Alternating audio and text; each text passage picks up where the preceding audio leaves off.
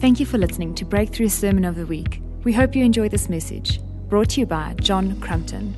For more podcasts, news, and other events, please visit breakthrulife.co.za. What I wanted to talk to you about this morning is about freedom. Yay, freedom! Freedom! All right? And we know from Galatians chapter 5 and verse 1, which says, ta da! Galatians chapter 1, verse 5. Chapter 5, verse It is for freedom that Christ has set us free. Stand firm then, and do not let yourselves be burdened again by a yoke of slavery. It was for freedom that you've been set free. Everyone says, Yeah, oh, we were made for freedom. And we were. We were made for freedom. But what's Paul, what you Paul talking about? What's this freedom? I'm glad you asked. And I'm going to try and tell you. It's freedom from the yoke and the bondage of slavery to legalism, to the law. And it's freedom, not freedom for freedom's sake, it's freedom to be led by the Spirit. That's the freedom he's talking about. Okay. So in the book of Galatians, uh, yo, if you thought I was naughty, Paul takes it to a whole nother level, eh? Another level. He's talking to these guys, and what happened was that he went into the area of Galatia, and he's ministering there. A number of people come turn to the Lord. There were some Jewish people that turned to Christ, and there were some Gentiles. The Gentiles meaning non-Jewish. Right? And so the Gentiles turn to Jesus, but the Jewish people who turned to Jesus, the Judaizers, they wanted to make the Gentile believers do some of the old things, the ways, the patterns, the habits, the customs, the rules, the laws of the old covenant. They wanted to superimpose it onto these new covenant believers. And Paul said, Yet we are not going to have any of that. And he, he was really, really worked up about this. Normally, when Paul writes letters, and was typically of letter writing in the day, you'd start out with all nice things, you know. Praise be to God, I send, bring you greetings. God is good. A little bit of a theological, you know, pre uh, you know, building up like a prologue thing, and then you would get to the reason why you're writing the letter. Not here. Okay? Praise be to God. I'm Paul. Bam! What are you guys doing?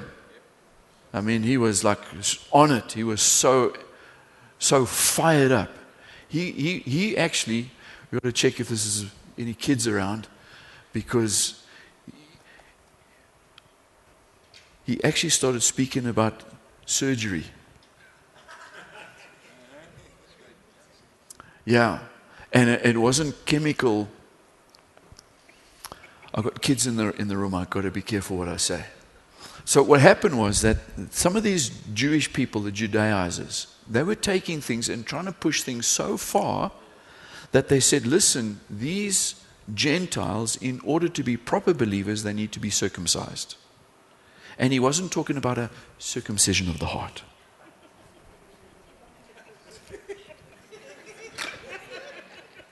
He was talking about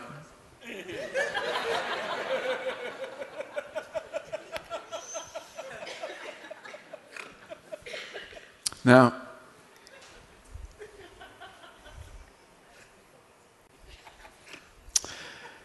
Paul said elsewhere, through many hardships and difficulties we go we enter into the kingdom but this was not one of them. And he was so upset with these judaizers that were wanting to put bondage slavery put a yoke onto the believers. He was said listen these guys i wish they would go the whole way and lop everything off It's in the Bible. Yeah. That's how angry he was. Okay? Stirred up by the Spirit of God because the Holy Spirit came to bring freedom. And now these people were saying, oh, okay, now if you want to be free, you've got to do all these things. And it goes against the very heart of what the gospel is about.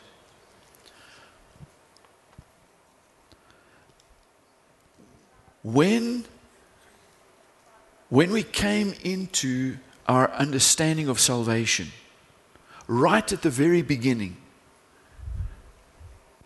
like grade one, like your first week of being a believer, there should be this understanding that we are saved because of who Jesus is and what he's done. I could not earn my salvation. I, nothing I could do. I couldn't be good enough. I could not earn my way to be saved.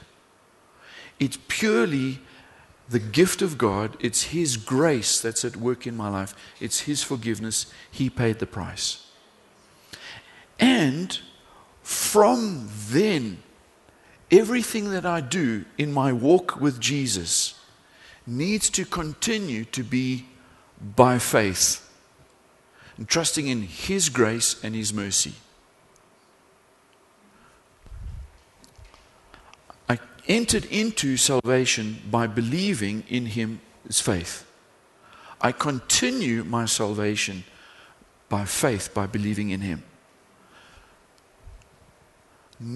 It is not that we start by believing and then we continue, oh, I must do all these things. If I do all these things, then I'll be a good Christian.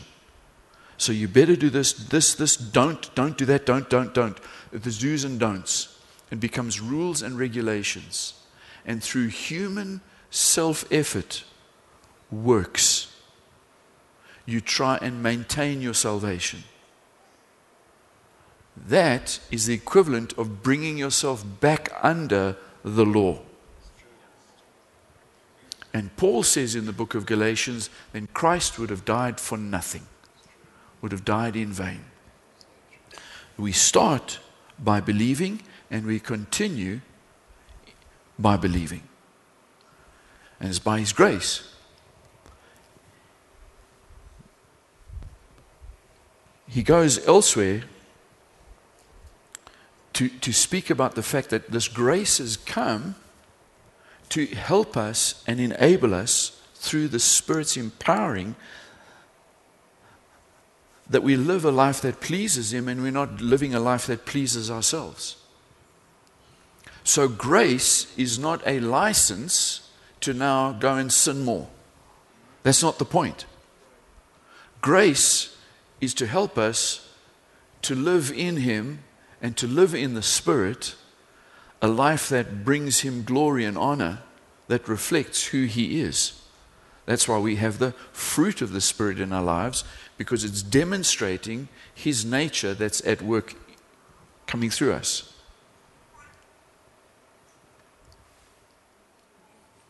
The DNA of the plant determines the fruit. So you don't get apples on an orange tree.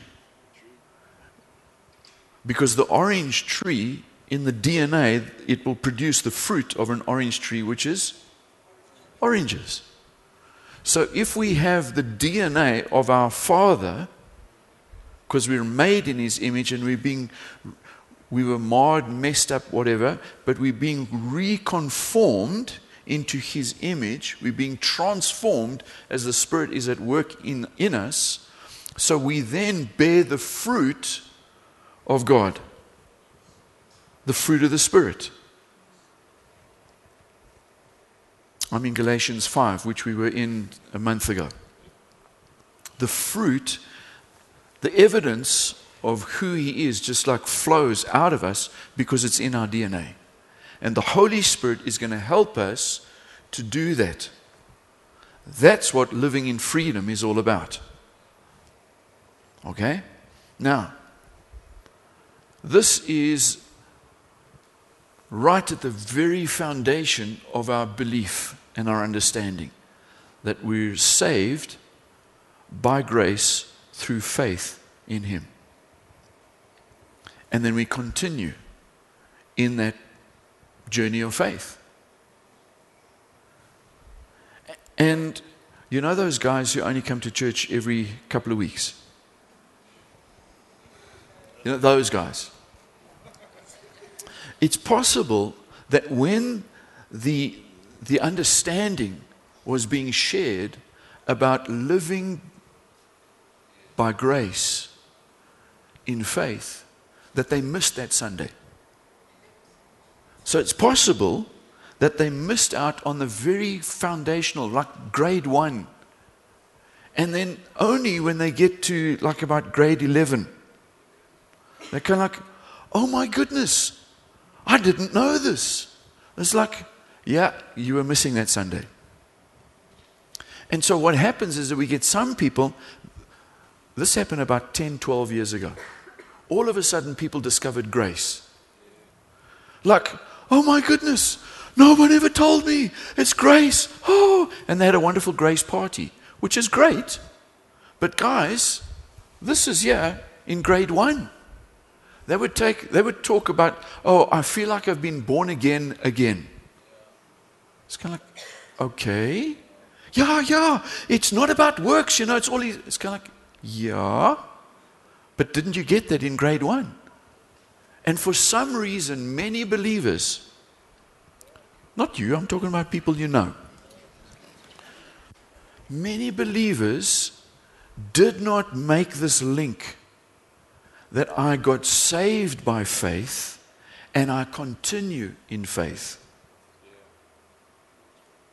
So, this message that Paul brings very powerfully is as relevant then as it is now, now as it was then. because we've got a do and don't kind of thinking that creeps into our walk with the Lord. Mm-hmm. Yeah? I mean, you look at the people in your Connect group when you go. You're kind of like, oh, I'm not sure if that's such a good Christian, eh? You see the way he drove. Yeah? Do you see how he went for that extra slice of cake? Know, did you? It's like, whoa, that joke. Mm-mm. I don't. And so we, we often pass judgment on situations and on people based on performance. Where's that thinking coming from? It's coming from a works mentality to earn the favor of God. Hmm? Okay, so it kind of like it creeps in everywhere. That's why we need to be aware and alert. Okay. What I like to do is read to you from uh, this is my study Bible. It was given to me by my folks when I turned 21, just a couple of years ago. so it wasn't that long ago. Um, but in the study Bible, the overview of the book of Galatians helps us to get an understanding of why Paul was writing that we should live by the Spirit, have life in the Spirit, yield, submit to, keep in step with what the Holy Spirit is doing, that we might know that the promise of the Holy Spirit came for a reason, for a purpose, much more than speaking in tongues. See the links? And so he's writing this whole thing of being in the Spirit, having the fruit of the Spirit, but the context is law, legalism, bondage, slavery, versus grace, freedom, life in the Spirit. Mm-hmm. So, Judaizers were Jewish Christians who believed, among other things, that a number of the ceremonial practices of the Old Testament were still binding on the New Testament church. Everyone say, Mm-mm-mm. Following Paul's successful campaign in Galatia, they insisted that Gentile converts to Christianity abide by certain Old Testament rites, especially circumcision, Everyone say, ooh. Mm. The Judaizers argued that Paul was not an authentic apostle and that out of a desire to make the message more appealing to the Gentiles, he had removed from the gospel certain legal requirements. Paul responded by clearly establishing his apostolic authority and thereby substantiating the gospel he preached. By introducing so his opposers or his opponents, by introducing additional requirements for justification, for example, works of the law, his adversaries had perverted the gospel of grace. And unless prevented, they would bring Paul's converts into the bondage of legalism. It is by grace, through faith alone, that man is justified. And it is by faith alone that he is to live out his new life in the freedom of the Spirit. Boom! Isn't it powerful? You like some more? Okay, here's the dessert. The book of Galatians stands as an eloquent and vigorous apologetic of the essential New Testament truth that man is justified by faith in Jesus Christ, by nothing less and nothing more, and that he is sanctified not by legalistic works, but by the obedience that comes from faith in God's work for him, in him, and through him by the grace and power of Christ and the Holy Spirit. It was the rediscovery of the basic message of Galatians that brought about the Reformation. Galatians is often referred to as Luther's book because Martin Luther relied so strongly on this letter in his writings and his arguments against the prevailing theology of his day. And a key verse for him is Galatians chapter 2 and verse 16. If we can pop that up. Galatians 2 and 16. Now we know that a person is not justified by the works of the law, but by faith in Jesus Christ. So we too have put our faith in Christ Jesus, that we may be justified by faith in Christ and not by the works of the law, because by the works of the law no one will be justified. This is basically cutting right against the requirement to add anything to faith. It can never be the cross plus something else. Our faith is in the cross of Christ. His sacrificial, his substitutionary death on the cross. We put our faith, our hope, our trust in the cross. What he accomplished. When he said, It's finished, finished. We cannot add anything to earn salvation. Right? And from this place of being made right with God, which is to be justified, just as if I'd never sinned, made right, perfect. Then the process of sanctification. Hmm? You see, my position, I'm justified, my position, boom, secure. Right? My position, tick. I'm justified. But my condition needs to be sanctified. So I need to grow on my character. Yeah? So the dog does something, and I'm unsanctified, and I give the dog a kick. Okay, not a gentle kick. And I use some very forceful language talking to the dog. I'm talking about friends you know. I'm not talking about you, okay? Again. My instinctive thing coming out of self is to be selfish, self oriented, not godlike. I need to change to become more like Him because I've been made in His image, but that image was messed up because of the fall of Adam. The f- sin comes in, and all of humanity is born in sinfulness. Okay? So that, that old thing is crucified. Okay? So the old man is gone, he's dead, he's buried. But some of the, the, the thought processes, the ways, the patterns, the habits of the past get triggered, and I want to act out stuff which I shouldn't be acting out. So I'm not doing it by my own strength and effort in the sanctification process. I'm not doing it by external rules and regulations. I'm doing it because of the indwelling of the Holy Spirit. It's the Spirit inside of me who is moving me and causing me to live a life that pleases God. So I keep in step, I keep in alignment with the Spirit of God that I might live right. It's like a voice turn to the left, turn to the right. He's leading, He's speaking. And He's moving my heart to live in a particular way.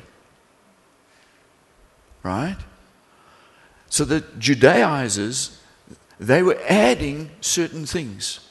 And Paul references in chapter 2 how Peter, who he was mostly called to the Jewish people, Paul was mostly called to the Gentiles. And Peter when he came and he was hanging around with Paul and the guys, kind of like, man, he was enjoying the freedom. And then some other Jewish believers, they came around. He suddenly, whoa, he pulled back and retreated into doing the rituals. And Paul called him out to his face and says, You're a hypocrite. This is one apostle calling out another apostle. Man, this was like 15 rounds you wanted to see that one. Paul, who was more legalistic than anyone was prior to his conversion, he was a Jew of Jews, a Pharisee of Pharisees. He had this thing waxed. And he could recognize the spirit behind this thing. And Peter is a fisherman. He's just like, hey, whatever. Kinda. Paul calls him out. He said, No, that's hypocritical. You cannot do this. Okay? So Paul knows what he's talking about. He can sniff this thing out because he came from that thing. Says, as soon as we get into earning it, as soon as we add anything, even something as little as, well, it's not so little, but anyway, something as like circumcision. Don't do that. When you try and add things into your Christianity, thinking that's going to make you more holy, you're actually falling from grace, Paul says. Like, hey, you know, you're only a proper Christian if you have your, your day of the Lord on Saturday, because that's the actual Sabbath. So only those who have church on a Saturday are true Christians. All the rest of you, no good. And there are people, a lot of people believe this. Okay? Paul, he says, listen, man, it's not about the day of the week, whatever. It's just like set aside one day and do it. Yeah, in the early church, they switched from the Sabbath to the first day of the week in recognition that Jesus rose from the dead on the first day of the week. And that's why we get Sunday as our first day of the week. That's why we start with a day of rest on the first day of the week.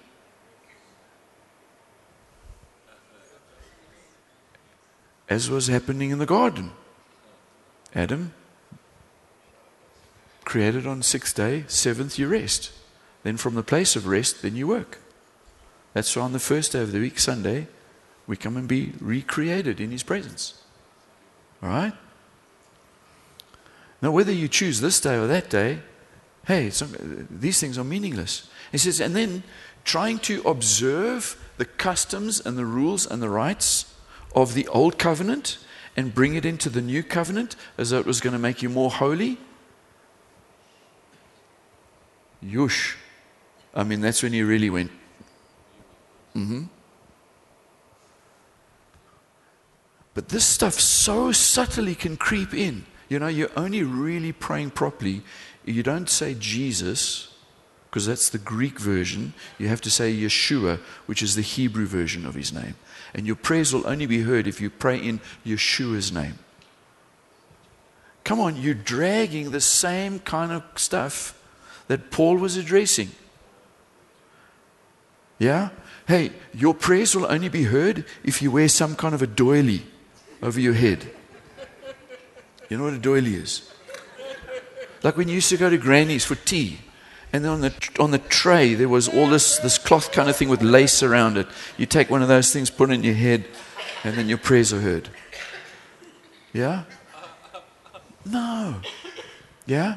Or you only eat certain foods, like you've got to eat Middle Eastern food. Listen, the reason they ate Middle Eastern food back in the day is because they lived in the Middle East. How about that? So, like, oh no, I only eat this and this and like, no. Stop it. The Sabbath is only this if I'm doing the, if I, no. I'm only a proper Christian if I'm doing all the Old Testament feasts and festivals. No. Colossians says, don't do it. It's been fulfilled in Jesus. Now, you can draw some truth from it, but you don't have to do it to fulfill it. It's been done, fulfilled. It was prophetic, pointing to what Jesus would do. You cannot add a single thing to the cross. Don't do it, you'll be in error. That was me taking a few steps down the wicket, hitting it over the boundary. Yeah? saved by grace through faith in Jesus. I was saved by faith alone. And I will continue to be saved by faith alone. And one day when He returns, I will be saved by faith alone. Not by, oh, I'm a good person, I've done all these things, or I observed all these things. No. It's by believing, relying, totally trusting in Him. And it's the Spirit of God that calls us out of bondage, out of slavery. Paul does this whole thing between Hagar and Sarah, the child of promise versus the child of law. He says, You free. That's right.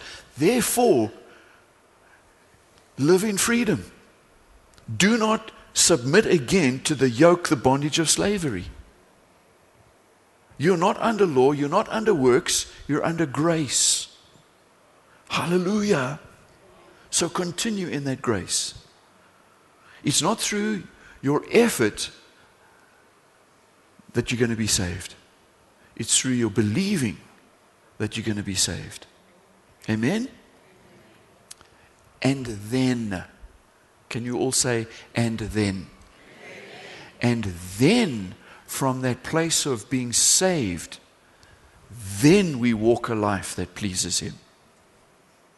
Not to earn it, but in response to what He's done.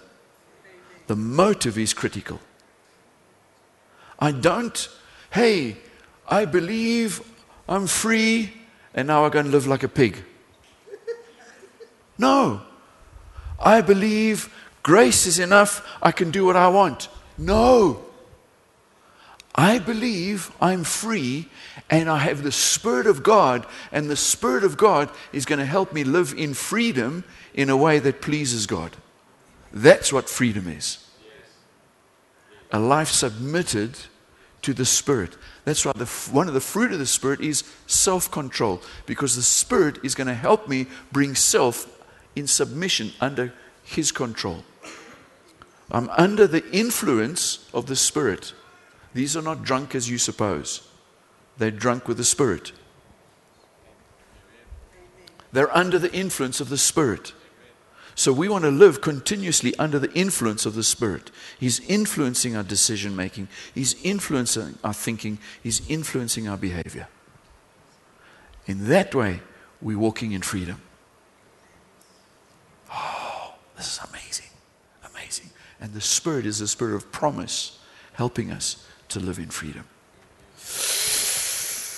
Oh, God is good. Amen. Hallelujah. Would you stand?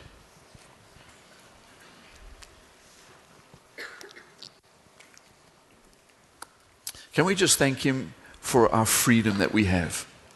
Yeah, just in your own words, just give Him thanks. Thank you, Jesus, for freedom. Thank you that you came, you did it all. Thank you for the cross. Thank you that you took all of my junk, all of my sin, shame, sickness, disease, everything. You put it on the cross. Thank you that you've given to me your righteousness. thank you, Lord. I am saved, delivered, healed, set free because of what you have done.